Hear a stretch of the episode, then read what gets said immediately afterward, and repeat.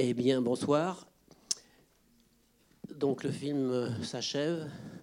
Je vous invite à faire un arrêt sur image pour voir, pour, euh, photographier un petit peu les, réflexions que ce film euh, peut induire chez vous ou les émotions qu'il suscite.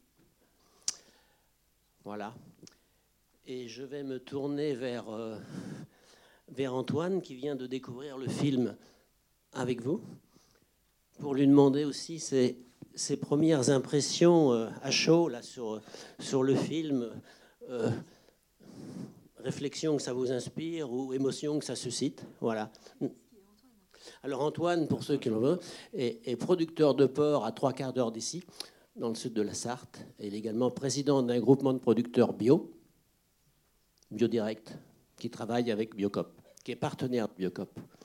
Antoine, Donc oui, bah, je suis installé sur la commune de Pressigné, c'est juste à côté de Sablé-sur-Sarthe. hein. donc vous voyez, c'est pas très très loin d'ici. Euh, moi j'ai un atelier euh, cochon donc bio avec 50 truies euh, naisseurs engraisseurs. Donc on produit à peu près entre 700 et 800 charcutiers par an, quoi, vous voyez, pour donner une taille euh, d'élevage qui n'a rien à voir avec voilà, les, les fermes qu'on a pu imaginer là dans, dans le reportage. quoi. Donc pour répondre à la, question, euh, alors en fait la première remarque moi qui me vient c'est plus par rapport à, c'est pas par rapport à l'environnement bizarrement, mais c'est plus par rapport à la façon dont la politique est gérée aujourd'hui. Je vais vous donner un exemple tout simple. Quand il y a deux ans la guerre en Ukraine a, démarré, euh, il y a eu un- une envolée des prix des matières premières. Donc on l'a vu, enfin vous les citoyens vous l'avez vu sur le le coût de vos prix euh, des pâtes qui ont augmenté, le- les farines qui ont un petit peu augmenté, mais nous, les producteurs, bah, on s'est pris euh, quasiment euh, un tiers de notre marge qui est partie dans le coût alimentaire de nos animaux. Et quand la guerre a à peine démarré, 15 jours après, l'État a débloqué 350 millions pour aider les producteurs de porc français. Et nous, on est en crise en bio depuis deux ans, parce qu'effectivement, le consommateur se détache de ça. On s'est bataillé. On nous a donné 2 millions. Évidemment, c'était largement pas suffisant parce qu'on avait besoin de 30 millions. Et ensuite, il y a eu un deuxième plan d'aide qui a été de 10 millions, mais pour l'ensemble de la production bio. Alors que les 350 millions, c'était uniquement pour les producteurs de porc. Donc, vous voyez ce, côté. euh, ouais, c'est ça, qui, c'est ça qui me choque. En fait, on, aide ce qu'on veut aider, quoi, mais on n'aide pas euh, ce qui est euh, je sais pas, bon pour la planète, bon pour nous, euh, sain. Enfin, voilà, c'est, la première réflexion voilà, qui, qui me vient avec ce reportage-là. Ok. Merci Antoine. Peut-être Mélanie, euh, tu peux aussi nous, nous, nous indiquer tes premières impressions comme ça Ah oui, alors. euh, oui, euh, Mélanie est coprésidente du GAB,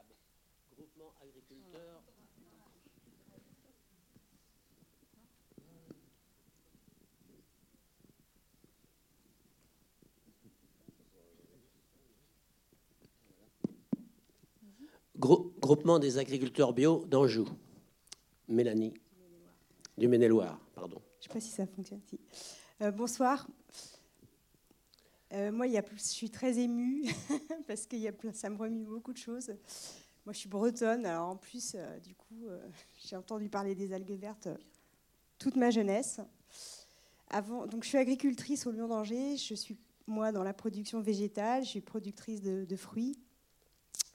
La première chose qui me vient en tête, c'est en fait dans ma vie d'avant, j'étais chargée de mission animation pour le développement territorial dans un, un territoire euh, infra-régional, on appelle ça, dans le pays de Redon. Et euh, j'avais euh, régulièrement, tous- les mois, je voyais mes autres collègues bretons et on partageait des idées sur la façon dont on devait, on devait mener notre travail et on avait en charge en fait la gestion de différents fonds moi, des fonds européens, des fonds régionaux pour le développement des territoires. Et je voyais souvent mon collègue du pays de Saint-Brieuc qui me disait bah, Moi, je gère encore un plan algues vertes. Donc, euh, j'ai connu euh, le plan euh, pro, je ne sais plus comment ça s'appelait, pro littoral, le plan, le plan Haut-Bretagne pure, le PLAV 1, le PLAV 2, on est au numéro 3. Donc, PLAV, c'est plan de lutte contre les algues vertes. Et je, ne sais pas, je n'ai pas trop la mémoire des chiffres, mais je, me rappelle que ça fait beaucoup de millions d'euros qui ont été dépensés pour euh, traiter ce problème-là. Euh, la Cour des comptes en 2021 euh, a clairement dit que les objectifs de ces différents plans n'avaient jamais été atteints. Et ce soir, j'apprends que nous, les agriculteurs bio, on avait demandé des petits bonus dans le cadre de la politique agricole commune, la PAC, pour nous aider, euh, en lien direct avec la crise dont parlait Antoine. Et on nous avait dit, bah, par hectare, vous aurez le droit à 112 euros euh, par hectare en plus. Et puis là, j'apprends que finalement, le ministère s'est trompé. Il nous a dit, bah non, en fait, on n'a pas assez de budget. Et on vous donnera que 92 euros. Et, là, je me dis, mais tous ces millions d'euros qu'on servi euh, dans la lutte contre les algues vertes, soi-disant, ben, finalement, c'est toujours pareil. quoi. C'est toujours les gros qui finiront par les avoir et jamais nous les petits. Nous les petits, les bios, ceux qui vont du changement, qui essayons de changer tous les jours nos méthodes de travail, qui nous mettons tous les jours en question, et ben, on doit se partager les miettes. Quoi. Voilà, c'est, voilà, ça c'est, un, premier, euh, un premier constat. Puis là, j'ai un collègue, Étienne Lin, qui est euh, un, membre du collectif... Euh, euh, des victimes des pesticides. Et en fait, il m'envoie un mail en me disant bah, J'ai été avec le cabinet d'avocats euh, euh, de Thierry Morfois. Et, là, il m'envoie un lien France 3 Info de ce matin Algues vertes pour la justice. La mort de Thierry Morfois, c'est sans rapport avec les algues qu'il transportait. Voilà. Je, veux bien connaître votre, votre ressenti par rapport à ça. Oui, merci. merci. Maintenant, je me tourne vers Inès un petit peu, parce que c'est quand même le film euh, est très lié à votre histoire. Euh, est-ce que vous pouvez nous indiquer un petit peu comment, comment vous êtes rentré dans cette histoire de, des problèmes de l'industrie agroalimentaire, et puis plus précisément des algues vertes, des algues vertes Comment tout cela est, arrivé? Euh, Il y a plusieurs points de départ possibles, mais il y en a plusieurs aussi qui sont racontés dans, ce film. Euh, un des premiers points de départ, c'est que, alors que j'étais étudiante en cinéma à l'époque, au lycée Guisto, à Cinésup à Nantes, euh, on a découvert avec ma mère que les symptômes qu'elle avait depuis de longues années, de problèmes d'élocution, de grande fatigue, euh, étaient hum, liés à une contamination par des métaux lourds, notamment le mercure contenu dans les plombages dentaires. Et hum, ça m'a amené à mener une enquête, aller parler à des médecins, comprendre pourquoi ça avait pris tant de temps à ce qu'elle soit diagnostiquée, parce que ça a pris euh, plus de dix ans. Euh, elle a erré médicalement et les gens ne savaient pas ce qu'elle avait. Et hum, ça m'a amené à, à, du coup, quand je suis sortie de mes études de cinéma, à vouloir faire un documentaire sur ce sujet. Et j'ai pas réussi à trouver euh, de production intéressée par cette enquête, ou j'ai pas réussi à avoir des aides pour une, production que j'aurais pu faire moi-même pour le cinéma, par exemple. Donc je l'ai proposé à France Culture à la radio, et ça a été ma première enquête radio. Et à partir de là, j'ai commencé à enquêter, donc sans aucune formation journalistique, sur les liens entre l'environnement et la santé. Et quelques années plus tard, euh, j'ai été amenée à rencontrer l'association Phytovictimes, l'association des agriculteurs victimes des pesticides, et hum, j'ai découvert euh, ce, sujet énorme, quoi, de, le fait que les agriculteurs sont les premières victimes de ces. Les agriculteurs qui utilisent des produits chimiques, c'est les premières victimes de ces produits chimiques. Et ça m'a amené à, aller en Bretagne. Et là, j'ai enquêté, bah, c'est raconté au début du film, sur la première coopérative agricole bretonne, Triscalia, qui est devenue Reden, qui avait utilisé des insecticides dans le grain pour les animaux. Et, et ces insecticides, en fait, ils avaient intoxiqué non seulement les animaux qui les avaient mangés, mais aussi euh, les ouvriers qui travaillaient euh, auprès de ce grain. Leur bleu de travail avait été contaminé. Ils ont contaminé leurs enfants, des poissons rouges dans leur jardin. Enfin, tout ça, on le raconte un petit peu au début du film. Et puis, en allant régulièrement en Bretagne, c'est comme ça qu'un jour, il y a un homme, cet homme au début du film qu'on voit avec un grand manteau gris qui me alpague. En fait, il m'alpague pas à Paris, mais en Bretagne. Et il me dit il y a un dossier sur lequel il faut que vous travaillez, c'est les algues vertes. Et lui, en fait, il était papa d'une fillette qui avait une grosse irritation aux yeux depuis des années. Il ne savait pas ce que c'était. Ça s'appelle une kératite. Et il a fini par découvrir, après une errance médicale, lui aussi, que, en fait, comme elle était proche du sol et qu'ils habitaient au bord de la mer, dans la baie de Saint-Brieuc, elle était beaucoup plus exposée à ce gaz très nocif qui, qui s'échappe des algues vertes en putréfaction. Et c'est ça qui, avait, qui était à l'origine de son irritation aux yeux. Voilà. Merci Inès. Eh maintenant, je, vais laisser la parole à la salle parce que j'imagine que parmi vous, beaucoup ont des questions à poser. D'ailleurs, j'aurais envie de faire un petit sondage. Là. Parmi les gens qui sont là ce soir, il y en a combien qui viennent voir le film pour la deuxième fois?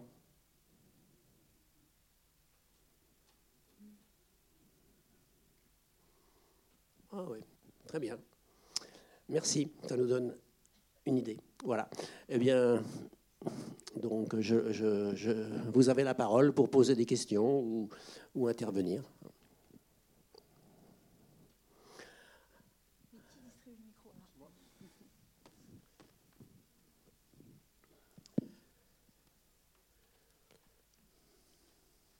Merci, bonsoir.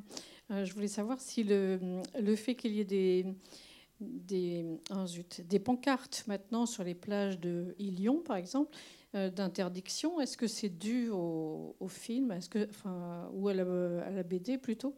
Est-ce que, voilà, est-ce que la BD, euh, votre enquête aurait fait avancer ces choses-là, même s'il n'y a pas de d'avancer sur les autres affaires? Hmm.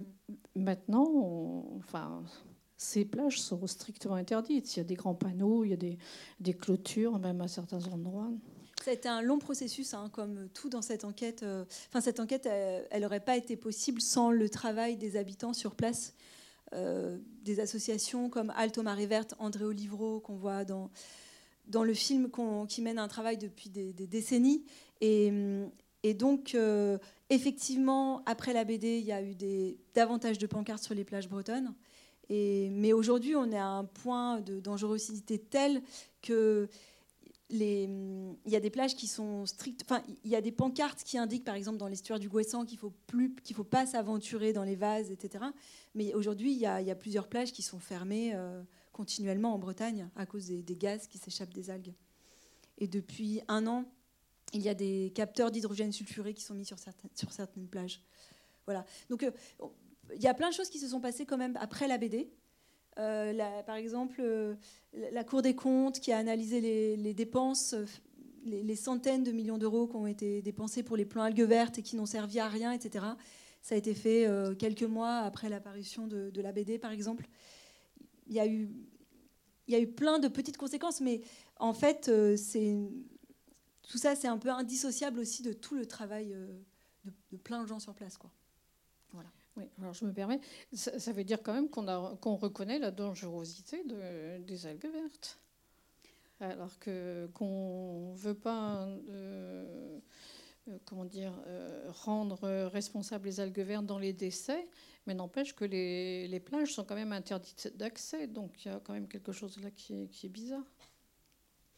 En fait, ouais, tout à fait. C'est-à-dire que aujourd'hui, plus personne ne conteste que les algues vertes peuvent libérer de l'hydrogène sulfuré dans des quantités suffisantes pour, euh, pour tuer. L'hydrogène sulfuré, c'est connu depuis très longtemps comme un gaz mortel, mais, euh, mais pour l'instant, euh, aucune mort humaine n'a été reconnue comme liée aux algues vertes dans les tribunaux. La seule mort pour l'instant reconnue, c'est celle du cheval. Et voilà. Bah, c'est un encore la preuve ce soir avec le jugement qui, a été rendu. Mmh. Oui, et puis c'est expliqué un peu dans le film euh, et dans la BD. Mmh. Euh, en gros, les autopsies sont pas faites à temps, donc ça revient à des dissimulations de preuves. Un petit peu, mmh. c'est ça. Quoi. On s'arrange pour qu'on ne puisse pas prouver que. Oui, bien sûr. Je pense que c'était peut-être clair pour. C'est bien, bien expliqué, je pense, dans le film. Le fait que pour l'instant, pour toutes les morts qui ont été retrouvées sur les plages bretonnes, on n'a jamais fait euh, de prise de sang à temps. Euh, on a enterré les corps avant de les autopsier. Et toutes les preuves ont été euh, détruites, en fait, à tout jamais. Mais je pense que les implications, même en termes de responsabilité, d'une mort de algues vertes serait très très enfin ça, demanderait à la société bretonne notamment de regarder en, face des choses qui sont très difficiles à regarder. Et là, pour Thierry Morfois, en fait, euh, on le dit à la fin du film, sa mort a enfin été reconnue comme euh, un accident du travail, euh, peu après l'apparition de la BD. Mais par contre, aujourd'hui, ce que cherchait à faire sa famille et son comité de soutien, c'était à, à faire reconnaître la responsabilité de l'employeur dans le fait qu'il n'avait pas donné d'équipement de protection à ses salariés et ça, euh, ça c'est ça qui n'a pas, pas, été gagné aujourd'hui dans un procès. Merci. Autre question? Oui, bonjour. Euh, Loïc Vigneault, enseignant euh, en, au lycée agricole du Frêne. Donc on est venu avec des collègues et des élèves du lycée en bac STAV, sciences et techniques d'agronomie du vivant donc de futurs agriculteurs et des élèves qui peuvent travailler plus ou moins euh, dans, l'environnement euh, plus tard. Et donc, bah, bah, ça tombe bien, moi je leur parlais de la, directive nitrate, notamment, et du calcul des doses d'engrais. C'est vrai qu'on on impose beaucoup de choses aux agriculteurs, euh, des, bandes, des bandes enherbées, des doses maximales d'azote à épandre. Et c'est triste de se rendre compte que c'est bah, que c'est pas suffisant, quoi, a priori. Euh, que, toutes les normes imposées aux agriculteurs ne sont pas suffisantes Oui, enfin, qu'en tout cas, euh, malgré ce qu'on impose aux, agriculteurs, que ça ne porte pas ses fruits. Euh, et oui, c'est bah, dommage. Mais là encore, aujourd'hui, je voyais dans la presse que. Parce que Rivière de Bretagne a gagné un procès contre l'État euh, au sujet des algues vertes. Et euh, la préfecture de la région Bretagne, a, il lui reste plus qu'un mois pour prendre des décisions sévères et, apporter la preuve qu'elle fait quelque chose contre les algues vertes. Et, et aujourd'hui, dans la presse, paraissait euh, un peu une sorte de synthèse d'une réunion qu'il y avait entre le préfet et différents syndicats agricoles, et notamment la FNSEA, le syndicat agricole majoritaire, le, préfet disait il va vraiment falloir maintenant que les agriculteurs donnent les chiffres sur les doses d'engrais qui sont mis sur les cultures et ce qui, ce qui fuit en fait, ce qui, ce qui n'est pas absorbé par les cultures. Et la FNSEA disait euh, impossible. Enfin, jamais on ne vous donnera ces chiffres, euh, on en a marre des normes, etc. Donc en fait, effectivement, je, reconnais qu'il y a un poids administratif, administratif énorme qui pèse sur, euh, sur les agriculteurs, mais au niveau de la pollution des eaux, pour l'instant, le bras de fer a toujours été gagné par euh, la FNSEA et il n'y a eu aucune mesure réellement contraignante avec euh, des réels contrôles. Tout passe par du, euh, simple déclaratif, par exemple, des fermes. Donc on peut. voilà. Il n'y a, pas de contrôle, en fait. Merci, merci pour ces éclairages. Merci. Bonsoir.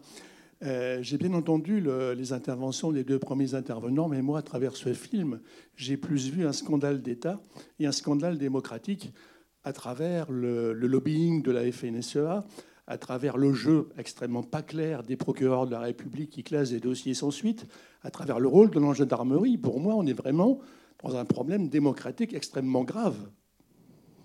Bah, non, mais je suis entièrement d'accord avec vous et je pense que Aujourd'hui, c'est pas anodin d'ailleurs que.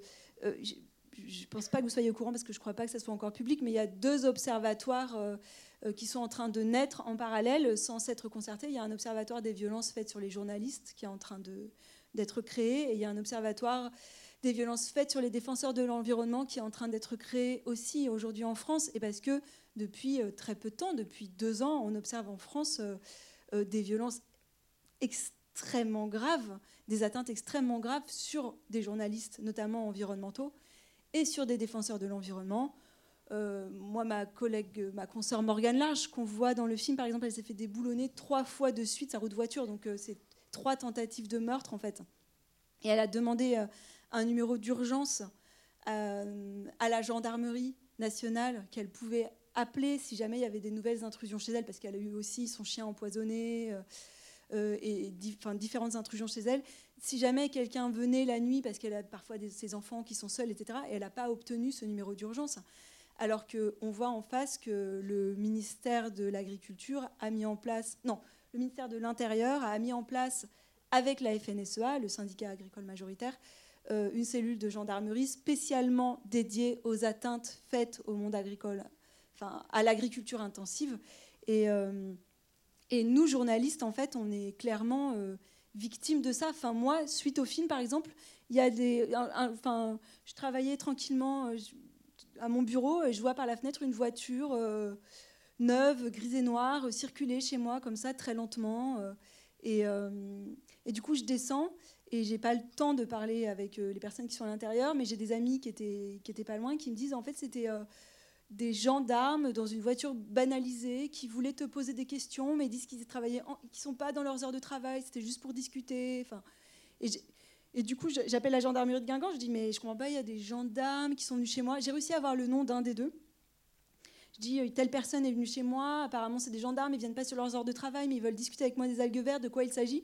Et on me dit, ah oui, c'est, ils sont euh, missionnés par les renseignements généraux, par la cellule Déméter, pour enquêter sur vous suite à la sortie du film Algues vertes. Et du coup, je sais absolument pas si c'est pour me protéger ou au contraire pour euh, une enquête à charge contre moi. Et dernièrement, j'ai aussi une collègue de, la presse allemande qui vient enquêter sur l'agro-industrie en Bretagne. Et euh, euh, elle, entend un tracteur, elle marche dans un chemin, elle entend un tracteur, donc elle, travaille pour la radio. Elle se dit, tiens, je vais faire un son de tracteur, elle enregistre. Et là, l'agriculteur arrive vers elle et lui dit, mais qu'est-ce que tu fais Tu connais Inès Héro et Morgane Larche, c'est ça? Qu'est-ce que tu viens faire encore avec un micro, toi aussi? Parce que moi, je travaille beaucoup en radio et Morgane aussi. Et puis elle dit, oui, je les connais, mais là, juste, j'enregistrais le son de tracteur pour mon émission. Il commence à l'insulter. Euh, et, elle lui dit écoutez, monsieur, arrêtez, je, vous enregistre. Enfin, euh, donc arrêtez de m'insulter. Et, il commence à la poursuivre avec son tracteur. Donc elle rentre dans le, la chambre d'hôte où elle était hébergée. Et une demi-heure après, alors qu'elle se préparait à manger, il y a la cellule Déméter, les gendarmes, qui débarquent dans la chambre d'hôte, qui lui disent il paraît que vous avez enregistré monsieur, ils viennent avec euh, l'agriculteur, effacez votre bande s'il vous plaît. Et du coup, elle, a donné une fausse bande. Ils ont écouté, ils ont dit c'est pas la bonne bande, vous, vous moquez de nous, donnez-nous la vraie bande. Et ils lui ont fait effacer sa bande. Et du coup, euh, il y a vraiment une, hyper réactivité et de, des cellules de gendarmerie formées aujourd'hui euh, bah, à, enquêter, à faire du renseignement et à agir contre toute personne qui enquêterait sur, euh, sur l'agro-industrie. Et par contre, ces personnes comme moi, etc., qui, ou Morgane, qui, sont souvent, qui sommes souvent des personnes euh, isolées, des journalistes indépendantes, enfin, euh, pas très, enfin, pas, hyper entourées, voilà, on, bénéficie d'aucun soutien, quoi. Mais ça vaut aussi pour les agriculteurs. Paul François, en Charente, qui, dénonce un pesticide Monsanto qui l'a gravement empoisonné. Dès récemment, je ne sais pas si vous êtes au courant, il a été étranglé par des hommes cagoulés. Il a failli mourir. Il a été étranglé avec son écharpe à sa portière de voiture. Et Heureusement, en fait, il avait euh, son téléphone, il a pu appeler sa sœur, mais, euh, cette personne-là, il n'a pas reçu un soutien, un mot de soutien du ministre de l'Agriculture, par exemple. Et aujourd'hui, il est complètement euh, délaissé. Bon, bref, je trouve qu'effectivement, il y a. Et je trouve que ces violences-là qui nous sont infligées, eh ben, elles, en plus, c'est super inquiétant parce qu'elles donnent comme, un, comme carte blanche à toutes les personnes qui voudraient nous agresser. C'est une sorte de. Voilà, d'exemple qui est donné. Dans la continuité de cela, pour compléter, euh, donc tout ça, ce sont des méthodes un peu d'intimidation hein, des journalistes, euh, de pression. Euh, il y a aussi d'autres choses. Il y a les procès, par exemple, les fameux procès Bayon. Oui, et moi, en effet, du coup, moi, j'ai pas subi ces violences physiques, mais j'ai été poursuivie, je sais plus, je crois pas qu'on en parle dans le film, pour euh, mon enquête sur les algues vertes, j'ai été poursuivie par deux industriels de l'agroalimentaire qui euh, m'attaquaient euh, en diffamation en disant que j'avais sali leur image dans la bande dessinée. Et du coup, c'est des poursuites très longues de, de, 18 mois pendant lesquelles on doit se défendre. Donc, bah, moi, comme je suis journaliste indépendante, bah, quand, je, par exemple, je, je, je réunis des pièces pour me défendre, bah, je suis pas salariée, donc je suis pas payée, quoi. Donc je travaille pas, donc euh, j'ai pas de salaire. Donc j'en ai perdu ma carte de presse parce que je pouvais plus prouver que j'étais journaliste, en fait, euh, cette année-là où je passais mon temps à me défendre. Et, euh, et du coup, c'est, en plus, c'est assez perturbant et ça pose plein de questions morales parce que pour me défendre, des fois, j'avais besoin de désanonymiser des sources ou des témoins. J'avais pas le choix que de les. Enfin, si je veux produire des témoignages dans un tribunal pour me défendre, je dois dire de qui vient le témoignage, je dois, donner l'identité de la personne. Et mon adversaire, celui qui m'attaque, il doit avoir accès à ces données. Et du coup, euh, bah, je me disais, est-ce que je me défends pas, je perds, je perds mon procès, mais je protège mes sources, ou bien est-ce que. Enfin, voilà. Et en fait, euh, ça a été tr- très long, très éprouvant, et les deux industriels se sont désistés à trois jours de l'audience. Et donc, il n'y a pas eu de procès. Donc, à la fois, c'était une libération, mais à la fois, je me disais, mais j'ai bossé pendant tout ce temps, et on a. Enfin, du coup, c'est la maison d'édition qui payait les frais d'avocat, heureusement, mais du coup, tous ces frais ont été engagés aussi pour. euh, bah, pour rien, en fait. On a constitué tout un dossier pour rien. Et puis ça vous neutralise pendant le temps de Ouais. tout ça. C'est l'énergie euh, consacrée à ça, et c'est énorme. Autre question?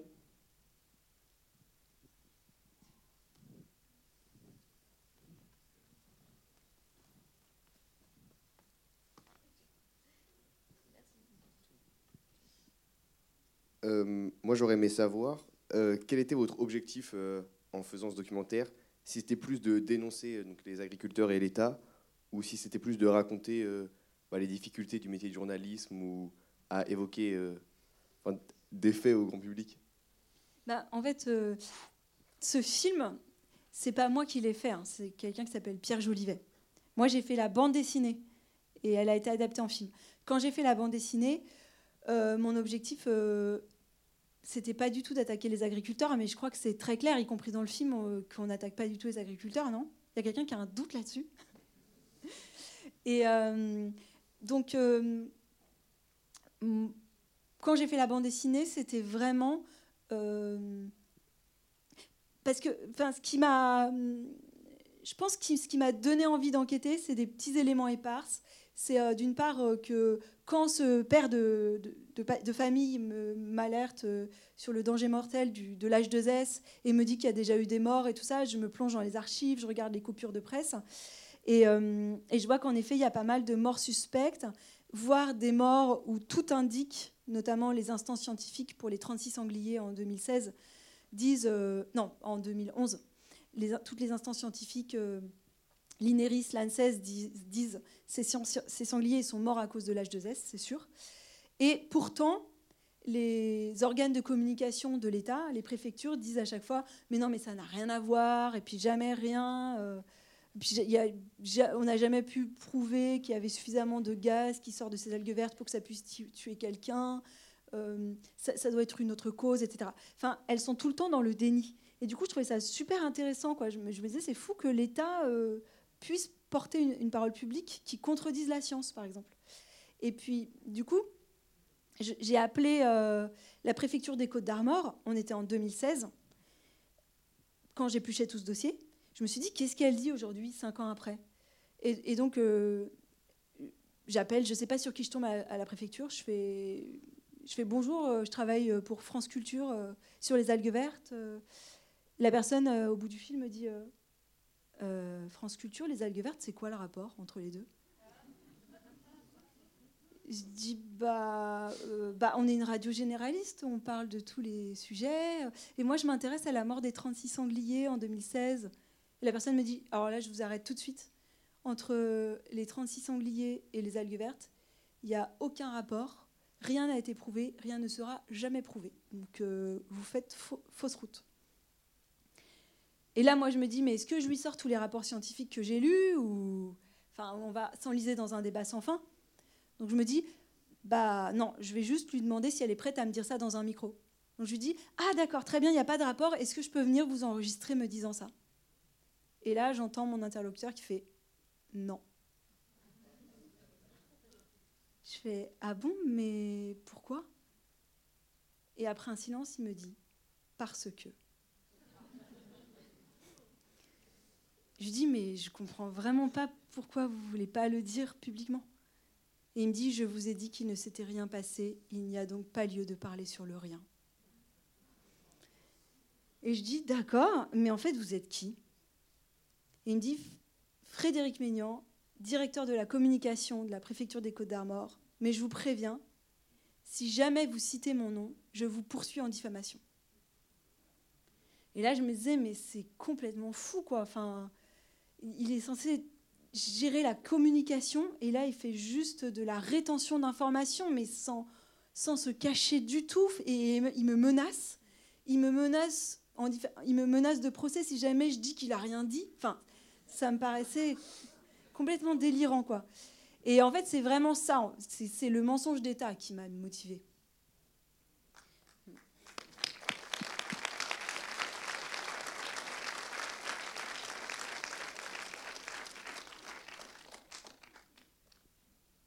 Autre question?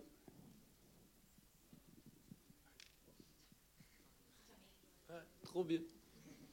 Euh, euh, plus sur les leviers d'action justement euh, contre les algues vertes. Là, cet automne, il y a la loi d'orientation agricole qui a lieu. il y a des associations comme Greenpeace qui proposent des, un moratoire contre les fermes-usines, une déspécialisation de la Bretagne pour lutter contre ça.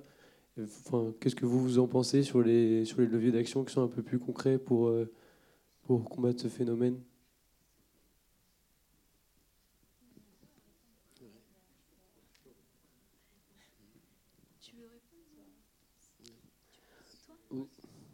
Bah, je veux bien faire un début de réponse. Enfin, je ne sais pas si j'ai bien compris la question, mais en gros, c'est euh, comment faire pour euh, qu'il y ait moins d'algues vertes en Bretagne, donc pour désintensifier un peu le port en Bretagne. C'est un peu ça la question. Hein?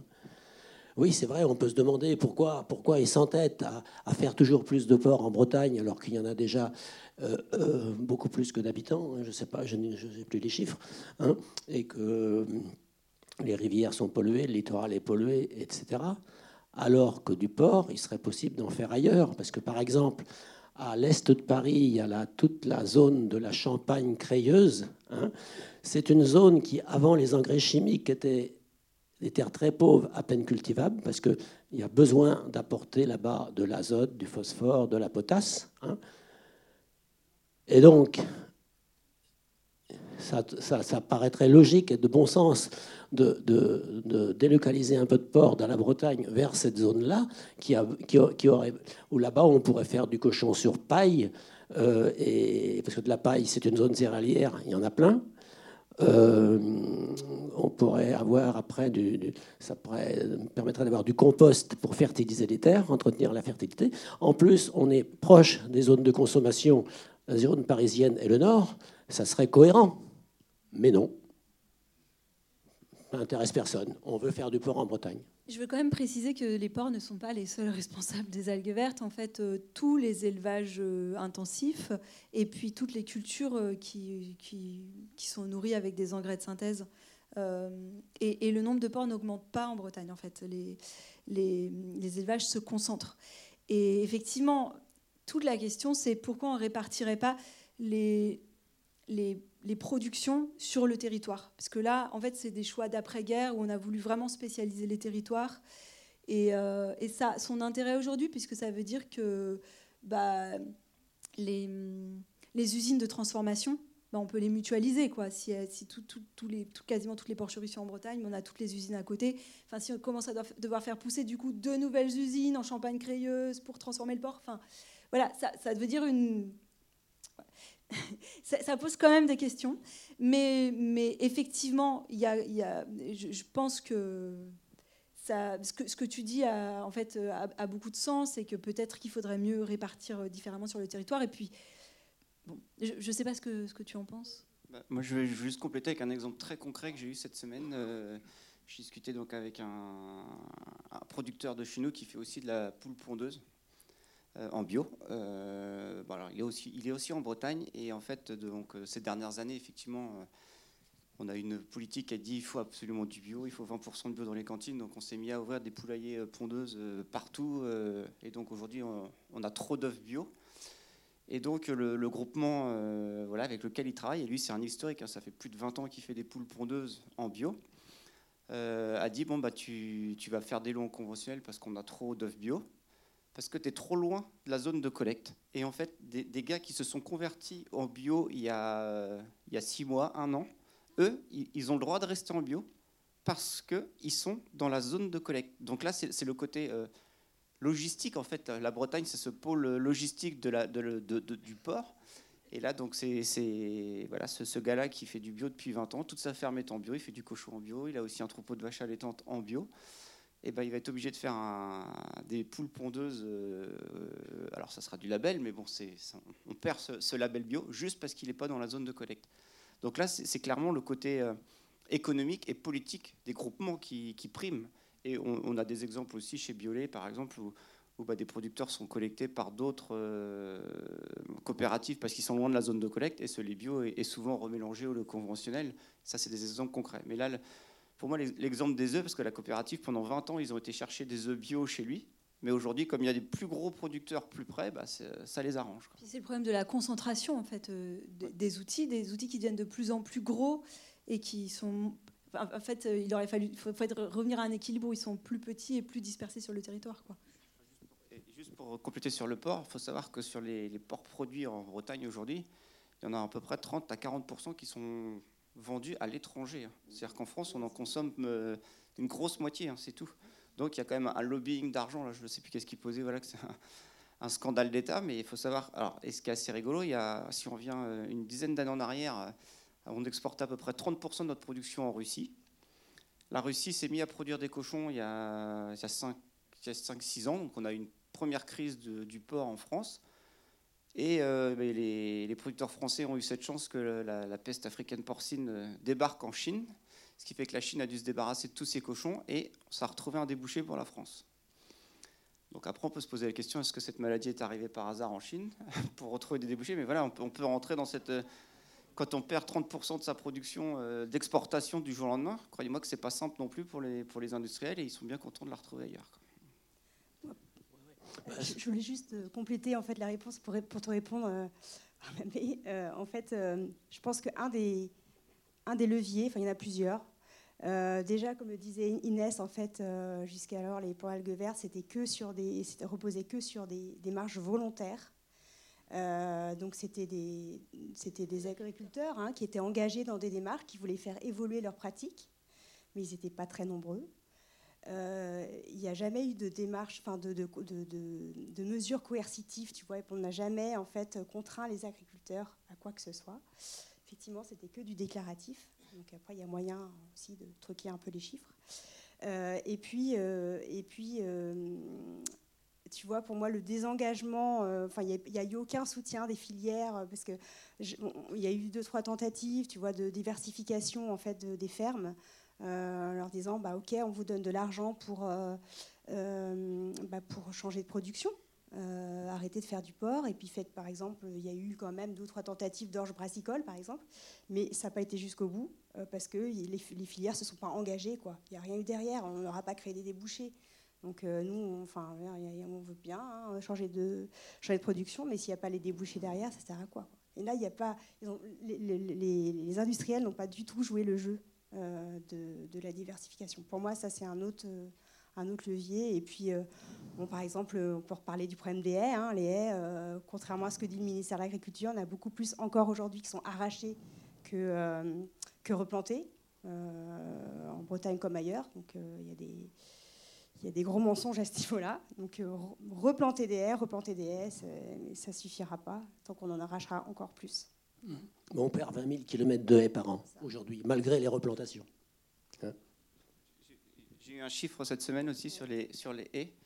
Euh, C'était sur le pays de la Loire, euh, sur. euh, attends je ça dans le bon ordre. On va dire sur, sur 100 mètres de haies plantées, il y en a que 12% qui sont faits par des producteurs non bio.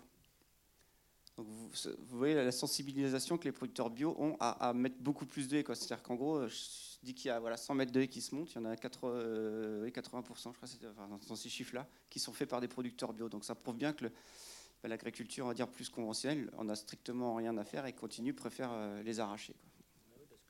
Les agriculteurs bio, c'est dans le Maine-et-Loire, par exemple, c'est 14% des agriculteurs, je crois. hein. Alors, là, on, parle un peu du, dégât du porc conventionnel, on pourrait même dire industriel, parce que le mot, en termes de, porc, je pense qu'on peut parler de industriel. Le mot conventionnel est un petit peu euh, pudique, je trouve. Euh, Antoine, est-ce que tu pourrais nous parler un petit peu, justement, qu'est-ce qui différencie le porc bio du porc conventionnel? En gros, les, grandes, dans les grandes lignes. hein. Euh, voilà. Parce que, alors, juste une petite parenthèse, c'est que sur notre ferme, on est aussi ferme pédagogique. Donc, je reçois beaucoup de, scolaires. Donc, c'est souvent des maternelles, des primaires. Mais il y a aussi les parents. Et c'est très intéressant de discuter aussi avec les parents. Et la première chose qu'on leur dit, c'est quand ils rentrent dans le bâtiment, ils nous disent bah, c'est marrant, ça sent pas, sent pas. Alors, je leur dis bah oui, pourquoi, pourquoi ça sent pas? Alors, déjà, on a de la paille. Je leur dis regardez dans la case, vous voyez les cochons. Donc, moi, c'est des cases qui font euh, à peu près 90 mètres carrés. J'ai 35 cochons dedans. Donc imaginez en conventionnel sur Caillebotti, vous en avez 90 sur la même surface. Donc ça c'est quand même parlant, c'est-à-dire qu'il y a quasiment trois fois plus. Donc cette concentration-là fait que, eh ben, évidemment, ça dégage trois fois plus de, de déjection, trois fois plus d'odeur. Et, ça c'est le premier exemple le, plus le plus frappant. Après je leur dis, bah, regardez, les bâtiments ils sont tout ouverts de tous les côtés. Donc il y a une ventilation naturelle qui fait qu'effectivement c'est pour ça aussi qu'il n'y a pas d'odeur. Parce que même si vous euh, faites une soirée dans votre chambre le matin, ça sent pas forcément très très bon. Mais quand c'est ventilé, euh, le bâtiment respire, les cochons respirent. Et, nous, on respire mieux aussi quand on est au plein air que quand on est euh, voilà, enfermé dans une salle de classe. Comme qu'il y a beaucoup d'étudiants, euh, au bout d'un moment, ça commence à, sentir l'animal là-dedans. Et ben, dans ma porcherie, ça sent moins que dans une salle de classe. Donc ça, c'est la, pour moi, c'est la, première chose la, plus marquante. Donc on est, voilà, on est sur des, des litières pailleuses. Donc en bio, il n'y a pas de lisier aujourd'hui, ou très très peu pour ceux qui ont des petites, euh, des petites fosses de, récupération de jus, mais c'est euh, même pas un producteur sur, euh, sur 30 aujourd'hui. Donc euh, bah, ce fumier pailleux lui fait pas de jus, donc on, on- le composte et après on l'étend, on l'épand dans les champs et il est directement restitué. Donc ça c'est le, gros avantage que le lisier est très liquide, effectivement, qui a plutôt tendance à, à être lessivé en cas d'orage. Alors après, évidemment, on a une alimentation bio. Bon, ça, je ne vais, pas- vais pas trop m'étendre là-dessus, mais, mais, mais pour moi, l'important, c'est vraiment le, confort de vie de l'animal. Ce côté euh, grand air et ce côté euh, avec de l'espace, avec une zone de confort. Donc nous, les cochons, ils, ne sortent pas en plein air. Ils ont une courette extérieure où ils peuvent aller euh, quand ils veulent, et puis ils ont une partie paillée intérieure. Mais, mais il y a une porte qui communique, mais qui est tout le temps ouverte. Donc c'est pour ça que le bâtiment est très, très, très, très bien ventilé. Après, nous, la, différence aussi en bio, c'est que nos, nos truies bah, mm, sont en liberté avec euh, leurs petits, contrairement au conventionnel où on les voit euh, bloqués pendant toute la, la lactation.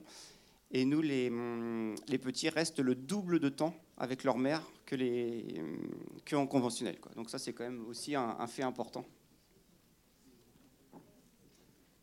Il y en a qui ont un impératif. L'internat va fermer. à- Et est-ce que, euh, bon, j'imagine que tout ça, c'est un impact en matière de bien-être animal? Ah, bah, ah oui, moi j'ai participé à une étude. Alors là, j'attends avec impatience les résultats. Ils ont, c'est une école, euh, l'école vétérinaire de Nantes, qui a fait une mesure sur le, le poil des cochons pour mesurer le stress. Et donc ils ont pris des élevages en bio et en non bio évidemment. Et donc ils, ont, ils sont venus raser la tête des petits cochons euh, au moment du sevrage et à peu près toutes les six semaines pour voir cette évolution. Et sur les premiers tests qu'ils avaient, ils disaient que bah, c'était quand même assez euh, frappant mais ils ne savaient pas comment on allait euh, pouvoir interpréter ça derrière, parce qu'évidemment, euh, ça allait faire de la contre-pub euh, au conventionnel, de montrer que bah, nos cochons ont beaucoup moins de stress que les, les cochons conventionnels. quoi. Comment montrer les avantages de bio sans faire de l'agribashing? Difficile. Ça. Question? Euh, oui, j'avais une petite question. Alors, étant donné que la même chose se produit en Franche-Comté, euh, pensez-vous que l'État euh, n'agira pas non plus euh, comme en Bretagne, où, euh, vu qu'elle connaît déjà ce phénomène, euh, il agira? Euh, Le phénomène des algues vertes, bien sûr. Ouais. Bah, et, et oui, il y a un jeune homme qui, qui va partir. Je ne sais pas si quelqu'un peut lui donner un micro avant qu'il parte. Euh, J'ai j'ai pas vu où était la personne qui a parlé là. Ah, d'accord, salut. Euh, oui, en, effet, en Franche-Comté, il y a un grave problème de pollution des rivières euh, lié à la production de comté. Euh, et pour l'instant, on a l'impression que la réaction est à peu près la même qu'en Bretagne. Il y a des associations formidables euh, qui font un travail de documentation, de mesure de l'eau, de, pêche électrique, qui montrent, enfin, qui font des constats sur la disparition des, poissons, etc. Mais mais malheureusement, enfin, on est à peu, près dans le même cas de figure au niveau d'une grosse production rémunératrice, quoi, qui fait vivre une région. Enfin, je pense que tous les enjeux sont à peu près équivalents. Euh, Est-ce que vous pensez que euh, le, film il, risque euh, d'être euh, censuré ou des choses comme ça? En fait, euh, au début, euh, on se demandait s'il allait être censuré un peu ou pas, parce que par exemple, là où il y a le plus d'algues vertes en Bretagne, c'est dans la baie de Saint-Brieuc, et il n'y avait aucun cinéma qui le programmait à Saint-Brieuc. Et puis, il n'y avait pas d'avant-première. On était invité dans 17 avant-premières en Bretagne, mais pas à Saint-Brieuc, donc on trouvait ça curieux, sachant qu'il y a beaucoup de décideurs politiques, euh, économiques qui sont sur le secteur de Saint-Brieuc. Mais finalement, il a eu tellement de... Et puis, il y a aussi hein, une autre ville, à Lannion, où il y avait une, une production comme ici avec des invités à la fin. Il y avait euh, Yves-Marie Lelay, un militant écologiste, qui était invité. Et il y a des agriculteurs, des jeunes agriculteurs, la section jeune de la FNSEA, qui les ont empêchés d'entrer dans la salle. Et qui les ont menacés, qui leur ont arraché leur téléphone. Enfin, ils ont dû appeler les. Enfin, quelqu'un extérieur euh, qui, était témoin de la scène a dû appeler la, police pour, euh, pour les faire entrer dans la salle de cinéma où ils devaient parler, quoi. Sous protection policière. Mais à part ça, euh, et le film a, eu, et a finalement eu beaucoup de succès en Bretagne et après toutes les salles, même à Saint-Brieuc, l'ont programmé. Et, et- et est-ce que tu penses que... tout- Il y avait une autre question Enfin, tout- tous ces ciné-débats, etc., en Bretagne, ça fait avancer un petit peu les mentalités ou au contraire, ça accentue la radicalisation de certains? Euh, moi, j'ai l'impression que ça fait vraiment progresser euh, le dialogue parce que j'ai assisté à une projection, par, par exemple, à Carhaix, où il y avait à la fois des, élus de la FNSEA euh, qui venaient dire que, que, de toute façon, tous les efforts avaient été faits, que les algues vertes allaient disparaître dans 10 ans, enfin, que c'était juste le temps que les nitrates disparaissent de l'eau, mais que. Et ça, c'est des chiffres pas du tout scientifiques, mais c'était super intéressant. Ils disaient pourquoi il y avait une amélioration. Enfin, en quoi le, le modèle qu'ils défendent, très productiviste, euh, c'est une amélioration du modèle, une amélioration, de la vie des agriculteurs par rapport à ce qui se passait avant-guerre. Et dans la salle, il y avait aussi, par exemple, des femmes d'aviculteurs intensifs qui disaient à quel point leur mari était aliéné, ne prenait jamais de vacances, travaillait réellement 70 heures par semaine.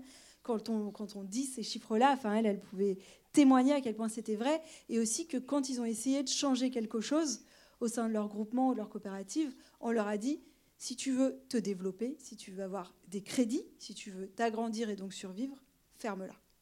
Et ça, bah, c'était des dialogues passionnants, en fait, euh, euh, très concrets entre des agriculteurs intensifs, entre eux, et notamment des femmes d'agriculteurs qui, exposaient clairement au syndicat qui est censé les représenter, ce que c'était les, conditions de vie concrètes. Quoi. Donc euh, non, j'ai l'impression que ça, fait, ça, instaure un dialogue im- important. Euh, bonsoir, Bah, ça, tombait bien. Moi, j'avais une question justement euh, sur une éventuelle censure. On voit que, bon, je suis fidèle auditrice de France Culture, on voit que dans le film, apparemment, il y a eu des pressions pour que le journal breton soit s'arrête un peu plus tôt que prévu. Je voulais savoir si c'était la réalité, si c'était vraiment ce qui s'était passé. Ouais, en fait, c'est compliqué parce que moi, j'avais pas non plus envie d'afficher France Culture dans le film, et euh, parce qu'en fait, euh, c'est aussi la seule euh, radio qui m'a permis de faire ce travail. Euh, J'avais frappé à plein de portes et j'arrivais pas à, faire produire, à faire paraître mon enquête sur l'agroalimentaire. Eux, ils ont accepté ce travail hyper approfondi pendant trois ans. Et du jour au lendemain, alors que je devais faire une saison supplémentaire, ils m'ont dit là c'est fini. Et c'était exactement ça. J'étais en cours de montage et j'ai eu un coup de fil de la direction qui m'a dit on a eu un coup de fil, je sais pas de qui, qui c'est plus possible, on arrête. Donc je dis mais je suis en cours de montage d'une émission, enfin c'est fou. Et on m'a dit c'est fini, enfin tu ne la diffuseras pas, euh, voilà. Donc euh, en fait c'est pas j'avais envie de le dire dans le film parce que c'est vraiment ce qui s'est passé et pendant des années je l'ai pas dit parce que voilà euh, c'était mon gagne-pain mais mais à la fois j'ai pas envie de non plus de leur jeter complètement la pierre parce que c'est grâce à eux que ce travail existe aussi quoi et que ce film existe et que la BD existe et que donc ouais,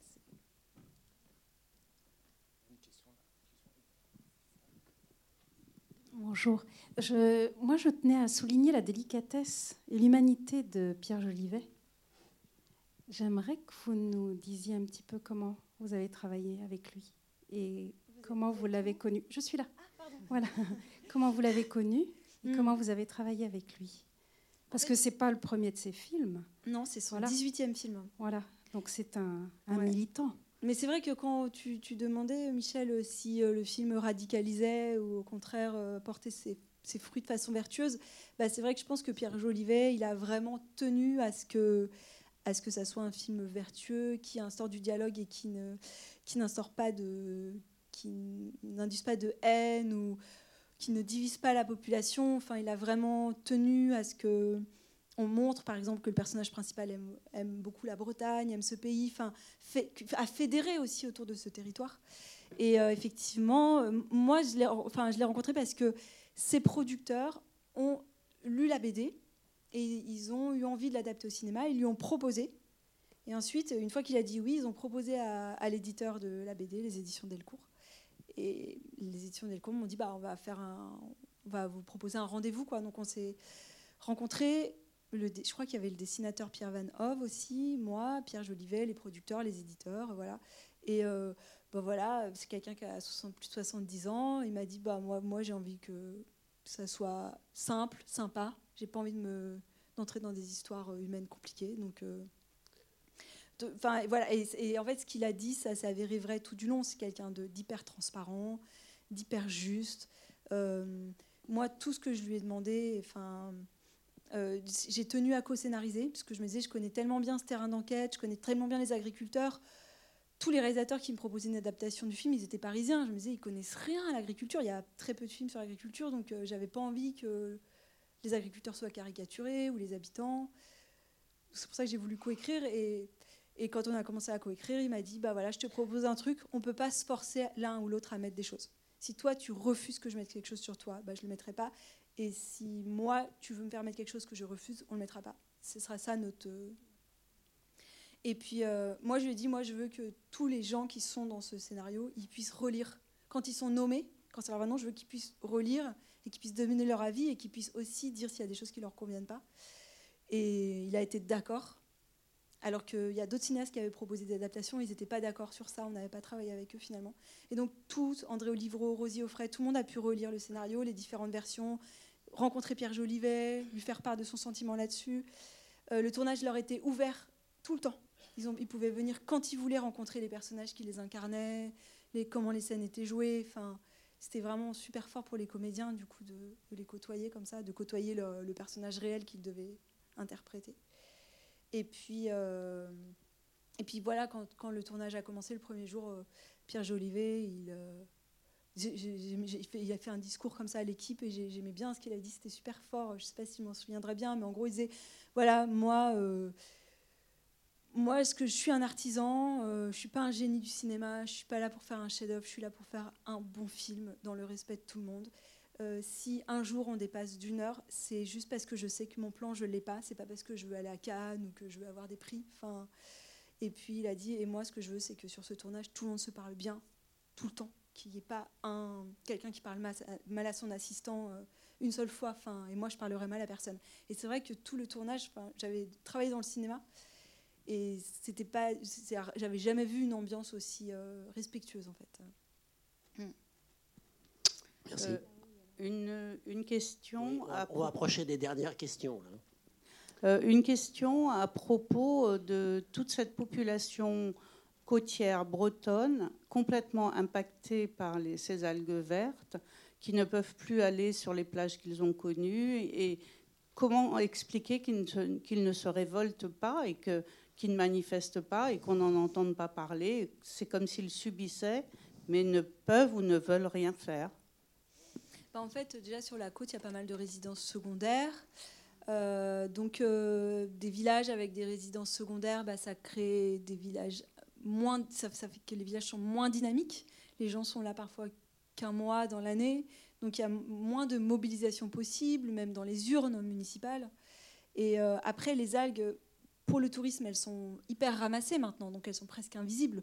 Donc, à part les plages où on a décidé qu'on les fermait parce qu'il y a vraiment trop d'algues vertes, c'est vrai que les riverains de ces plages-là, c'est quelque chose. Hein. Et aussi, aujourd'hui, le problème s'est déporté dans les déchetteries, puisque les, algues vertes, elles sont ramassées, mais elles sont apportées dans les déchetteries. Donc les riverains de déchetteries, qui sont souvent beaucoup plus pauvres que ceux qui habitent sur la côte, eux aussi, c'est hyper dur euh, l'environnement dans lequel euh, ils vivent, avec, avec l'H2S qui est libéré. Mais après, dire qu'ils ne font rien, c'est pas vrai, puisque André Olivero, par exemple, euh, il a une association quand même très, très dynamique, et lui, il, est, il habite sur la côte, à Lyon, et, les membres de son association aussi, souvent. Et puis aussi, ce qu'il faut voir, c'est que c'est qu'en fait, il y a eu des manifestations monstrueuses de, plusieurs dizaines de milliers euh, d'habitants bretons dans, dans les années 90. Mais en fait, c'était vraiment à une période où, où, le, où l'agroalimentaire, l'agro-industrie était à son apogée. C'est vraiment aussi la période, le- les années 90, où, où- moi je l'observe quand je regarde les archives, où du coup commence à se créer tout un tas de, soi-disant associations menées par des lobbyistes qui vont fabriquer du doute, qui vont s'appeler Agriculture et Environnement, Institut de l'Environnement, mais qui en fait sont des, des associations pro-agroalimentaires, créées par des industriels de l'agroalimentaire, pour créer des discours contradictoires, semer du doute, du flou. Et ça, ça va vraiment briser euh, les, les mouvements, quoi, en fait. Bah, parce qu'en fait, ça brise l'information. Et quand on n'a plus d'informations fiables, bah, ça devient difficile de se mobiliser, en fait. Mélanie? Ouais, je voulais juste rajouter que, en fait, le problème des aigles vertes, il, il existe aussi par chez nous, euh, en Mayenne, par exemple, et que si on continue, ça va encore plus se développer. Si on change pas, si on n'incite pas plus que ça au changement de modèle agricole, euh, ça, ça- nous concernera quand même euh, beaucoup aussi. Euh, nous, par chez nous, euh, là, cet été, euh, j'ai un ami qui était faire du cheval sur les bords de Mayenne et on lui a formellement interdit de faire euh, boire son cheval dans la rivière parce qu'une semaine auparavant, il y avait un chien qui était mort. C'est exactement la même chose que l'histoire du cheval.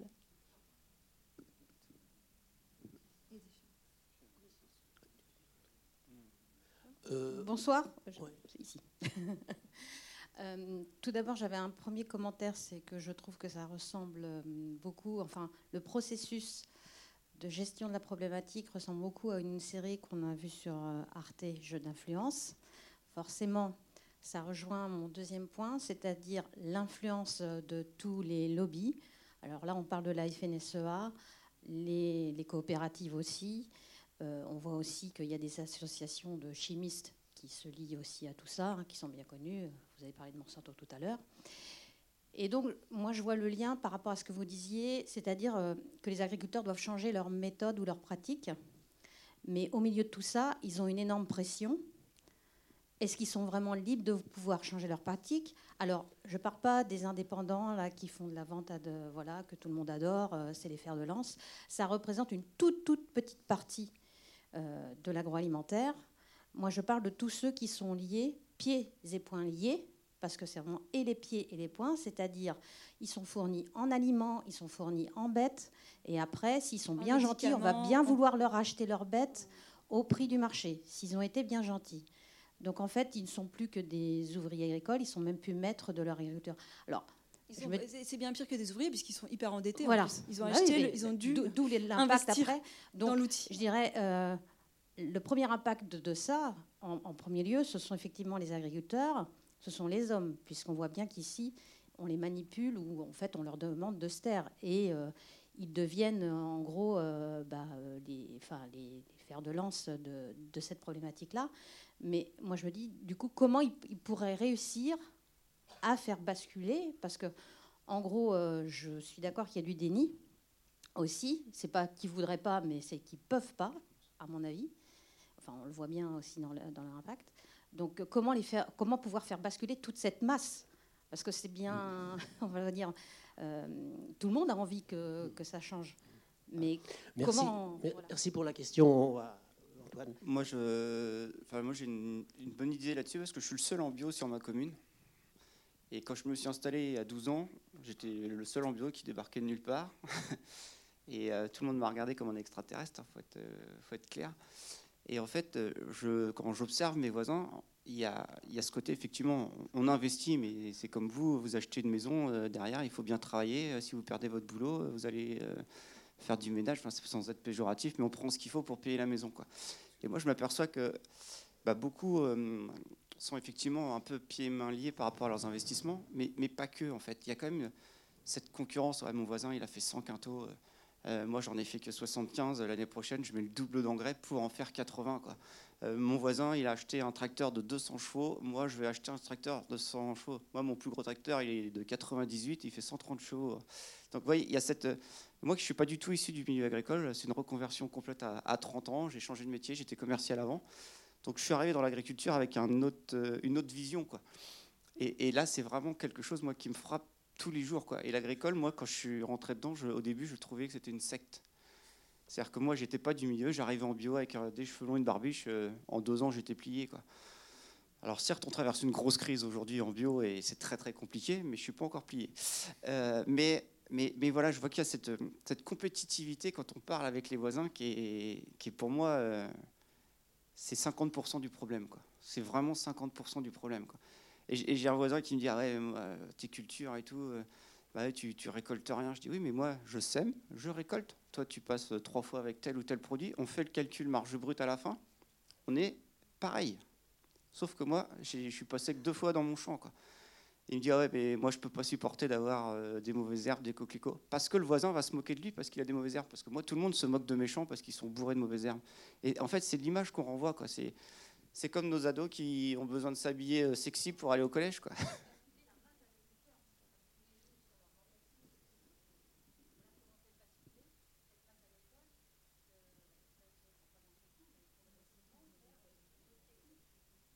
Le problème, c'est qu'aujourd'hui, les agriculteurs. Problème, c'est qu'aujourd'hui, on leur facilite. Aujourd'hui, on leur facilite la vie. Moi, un autre exemple, euh, au tout début que j'étais installé, j'étais un- chez un voisin agriculteur et il y a le, technicien qui passe et qui lui dit euh, bah, telle date, traitement anti-puceron, telle date, tel truc. Et donc, il part, il lui en colle pour euh, 4000 euros. Quoi. Et le, technicien s'en va et je lui dis mais avant de faire le traitement anti-puceron, est-ce que tu vas faire un tour dans la parcelle pour voir s'il y en a quoi? Il dit ah bah non, non, il m'a dit que c'est le 15 mai, enfin je dis une date au hasard. hein. Je fais mon truc. Quoi. Et je pense qu'il y a- ce côté où, effectivement, on le voit aussi dans, dans le film, cette, euh, cette agriculture d'après-guerre où il a fallu euh, pousser, pousser, et, les enfants reproduisent ça. Alors, c'est pas systématique parce qu'on en voit qui changent un petit peu, mais on est quand même dans ce, ce côté euh, infantilisé, quoi. Je dirais, euh, on lui dit tu vas monter un autre bâtiment, tu vas gagner de temps. Et ben l'agriculteur, euh, pour moi, il ne, prend pas la calculette jusqu'au bout. C'est-à-dire qu'il fait trop confiance ou voilà, ça, roule quoi. C'est comme les enfants qui, voilà, le soir viennent manger, se mettent les pieds sous la table et après ils repartent dans leur chambre et maman elle débarrasse tout et jamais on leur demande. Il faut, il faut se, se responsabiliser, moi. Et puis oui, effectivement, changer la PAC pour pour améliorer les choses. Quoi. Bon, on parlait de label, là, je vois le- juste faire un petit lien sur le HVE que tout le monde a entendu parler, qui est, qui est un foutage de gueule complet. Quoi. Je veux dire, ouais, haute valeur environnementale. Tous les agriculteurs peuvent rentrer dedans quasiment sans exception parce qu'il y a plusieurs niveaux. Donc tout le monde a le HVE, hein, euh, il n'y a pas de souci. donc.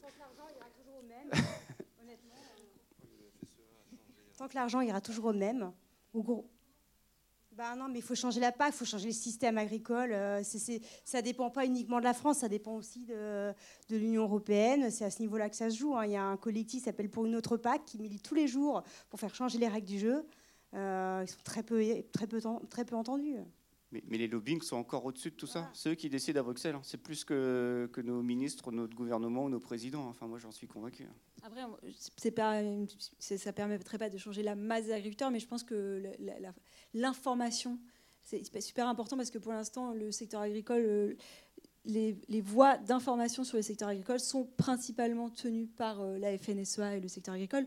Donc, qu'il y ait plus d'informations dans la presse généraliste qui soient traitées par, euh, des journalistes qui ne sont pas soumis aux infrastructures agricoles, c'est- super important.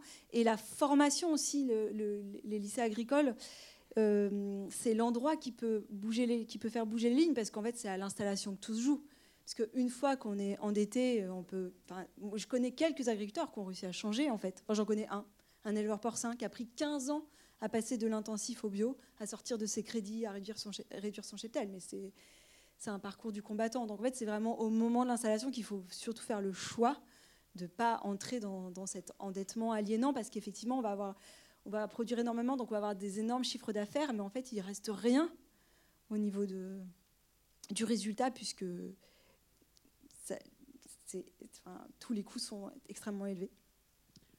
Oui, et puis ça, ça pose, enfin la question a été posée, là, une des premières questions qui a été posée, ça pose le problème de la gouvernance de l'agriculture, qui pour l'instant est aux mains quasiment exclusives des, des professionnels industriels et professionnels représentés par euh, le syndicat majoritaire, la FNSEA, et les citoyens, non, les associations ont quasiment pas la parole. Et pourtant, l'agriculture et l'alimentation, c'est l'affaire de tous. C'est une chose trop importante pour être laissée aux mains des industriels, parce que la prochaine étape, ça sera de faire du cochon sur 32 étages comme en Chine, parce que les concurrents le font, on doit le faire. il faudrait sortir sortir tout le, système agricole agroalimentaire de la gouvernance de la FNSEA en fait et du ministère de l'Agriculture. C'est la seule solution, parce que là, toute la formation et les médias sont tenus par ce, cet unique syndicat. Il faudrait une vraie démocratie syndicale dans l'agriculture. Là, les dés sont pipés, c'est hyper difficile de, de, se défaire de, la majorité syndicale de la FNSEA, puisqu'en fait, elle tient tous les organismes. Donc, euh, c'est ce qu'on dit dans le film. Si on veut, par exemple, un crédit au crédit agricole, il vaut mieux adhérer à la FNSEA pour avoir un crédit, par exemple, ou pour avoir des terres auprès de la SAFER. Dernièrement, mon voisin, éleveur laitier, il me dit, euh, tu sais quoi? Je, Lui, il n'est pas syndiqué. Il est conventionnel, il bosse pour Sodial. Et il me dit, euh, je, ne comprends pas, j'ai jamais de notification SAFER, c'est l'organisme qui gère les terres agricoles en France. J'ai jamais de notification SAFER quand il y a des terres qui se libèrent sur la commune. Donc j'ai appelé la SAFER des Côtes d'Armor et elle m'a dit Bah ouais, mais euh, t'es syndiqué Il dit Bah comment ça, euh, syndiqué euh, où enfin, Parce qu'il dit Moi je veux bien être syndiqué à la Confédération, à la coordination rurale. ah non, non, à la Fédé. Et puis il faut que tu sois aussi actif dans les manifs, ça serait bien. Voilà. C'est ça la condition pour avoir des notifications faire, donc pour avoir des terres. Donc à partir de là, quand la FNSEA dit qu'elle gagne les élections, les dés sont forcément pipés. Enfin, les, les adhésions, elles elles sont forcées.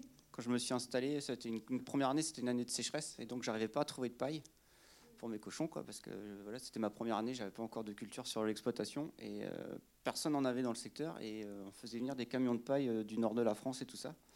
Donc j'appelle dans les chambres d'agriculture, et ils me disent, bah ouais, si vous voulez de la paille, bah, il faut, il faut prendre la carte de membre FNSEA, quoi. Et donc, bah, j'ai pas eu le choix que de la prendre, parce que sinon, j'aurais pas eu de paille pour, pour, pour mes cochons, quoi. Donc c'est quand même euh, hallucinant. Alors je l'ai pris qu'une année parce qu'après j'ai trouvé des solutions, mais euh, je trouve ça aberrant d'être obligé comme ça. Faut, demander la, dissolution de la FNSEA. Elle est partout, elle noyote tous les organismes possibles, imaginables qui sont en lien avec l'agriculture. La force de la FNSEA, c'est qu'elle a plein, plein de retraités qui sont partout euh, c'est un peu comme une secte, je n'exagère pas. Euh, et sérieusement, c'est quand même très compliqué. Quoi. Euh, voilà, elle a, elle a cette force-là, incroyable. Si nous, au, Gabanjou, petit syndicat agricole de 300 membres, on, avait des retraités comme ça qui pouvaient effectivement, parce que nous, on, doit, on, travaille tous les jours sur nos fermes, et en plus, eh ben, on est là pour vous parler d'agriculture, pour les changements de modèle, etc. Si on, pouvait avoir cette force-là, croyez-moi que ça ne serait pas comme ça aujourd'hui. on, peut dire qu'aujourd'hui, la, politique agricole, notamment la manière dont sont distribuées les, aides de la PAC, qui représentent 9 milliards d'euros pour la France, hein, et au-delà de ça, euh, toutes les, les, taxes, ou surtout non-taxes, parce qu'on nous parle de transition écologique, mais euh, tant qu'il n'y aura pas d'écotaxe sur les intrants chimiques, il n'y aura pas de transition écologique en agriculture. Tout à l'heure, euh, il y a une question qui a été posée par rapport aux excès de normes, etc. Mais à une époque, euh, il y avait le choix de, choisir d'avoir des normes ou de choisir de réduire les intrants chimiques. Hein. Et une façon de les réduire, ça aurait pu être de mettre en place une écotaxe qui pourrait alimenter un fonds pour après redistribuer aux agriculteurs pour favoriser la transition écologique. Mais plutôt que d'accepter cela, la FNSEA a préféré envoyer un commando pour saccager les bureaux du, ministre de l'Environnement de l'époque, hein, euh, qui a été complètement pulvérisé. Hein. Heureusement que la ministre n'était pas là, parce qu'on se demande comment ça serait passé. Hein. Mais, voilà euh, le, résultat. Ils ne veulent absolument pas que... Euh, parce qu'actuellement, les, les, prix de revient les, algues vertes qui sont enlevées là tous les matins sur le littoral, euh, tout ça, c'est financé par l'État, les collectivités territoriales. Donc ça, nos impôts. Hein. Donc en fait, c'est une aide au maintien de l'agriculture industrielle qui ne dit pas son nom. Hein. Pendant ce temps-là, les aides au maintien de la bio sont supprimés. Voilà. Peut-être ça peut être le mot de la fin. J'ai une dernière question ici. Il y a- Une dernière question, allez, on y va. Voilà. On est tellement bien ensemble. hein. Euh, en fait, ce film euh, m'a bouleversée, mais j'étais déjà bouleversée au niveau de l'environnement par rapport à ce problème d'algues vertes. Mais euh, moi, je trouve qu'il y a urgence à sauvegarder la démocratie. Parce que là, à travers euh, euh, toute votre expérience, Inès, euh, bien écoutez, c'est vraiment le parcours d'un combattant, d'un résistant.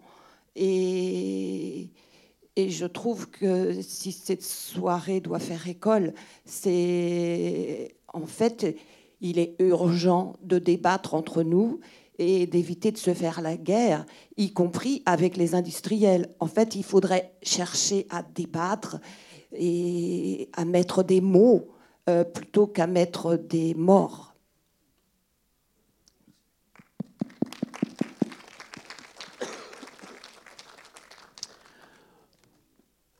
Bon.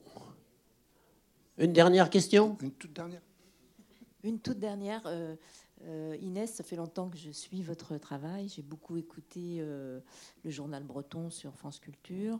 Et je suis tombée récemment aussi sur deux autres épisodes, enfin au moins un et peut-être deux, sur euh, l'agriculture. Et vous- racontiez justement l'histoire de deux personnes qui auraient voulu ne pas être dans le conventionnel et qui se sont retrouvées par obligation, un peu comme ce que vous racontiez. C'était quelqu'un de la Mayenne, je crois, et du nord du département aussi. Et, euh, et ça m'a bah, bah, bouleversée parce que j'ai appris énormément de choses aussi sur ce qui se passe euh, encore actuellement.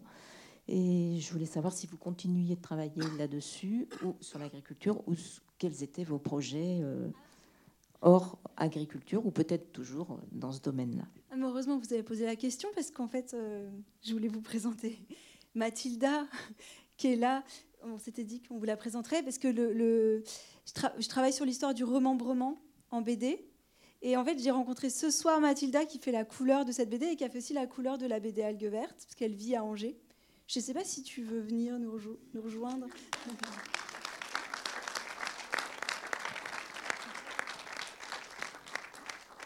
On avait travaillé à distance sans jamais se rencontrer, donc euh, j'étais super contente de venir à Angers. Et euh, donc voilà, je travaille sur l'histoire du remembrement agricole. Je ne sais pas si vous voyez ce que c'est. Voilà.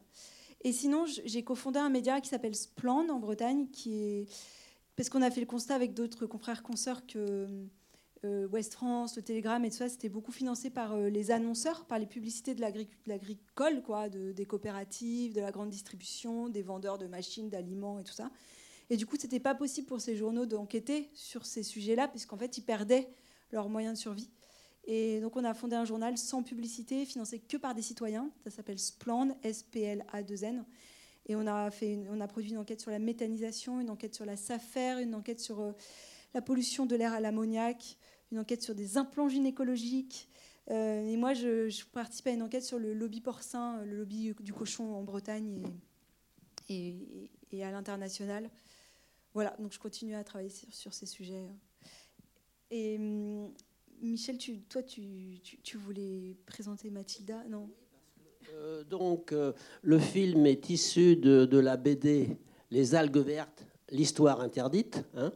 Alors, nous avons quelques exemplaires ce soir à vendre et qui seront dédicacés donc par Inès, la, scénariste, et Mathilda, Mathilda la coloriste. hein. Donc, euh, cette BD est appelée à devenir collector, surtout avec les signatures de deux autrices. hein. Euh, alors bientôt, vous aurez les fêtes de fin d'année en perspective avec la corvée des cadeaux. Alors ce soir, pour 19,99 euros, 89, vous pouvez vous, vous régler cette corvée des, des- de choix des cadeaux. hein. Alors, il vous reste à calculer combien vous avez de cadeaux à faire à vos enfants, à vos neveux, les, les enfants de Il n'y a, que deux- il y a que 20 BD. hein. Ouais, ouais, ouais. Mais vous pouvez en commander. Vous pouvez en commander. hein. Vous, vous faites le calcul de combien il vous en faut pour euh, satisfaire tous vos proches pour qu'il n'y ait pas de jaloux. hein.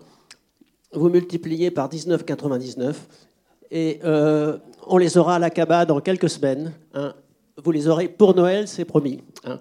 Donc à tout à l'heure pour la dédicace à la sortie. Merci.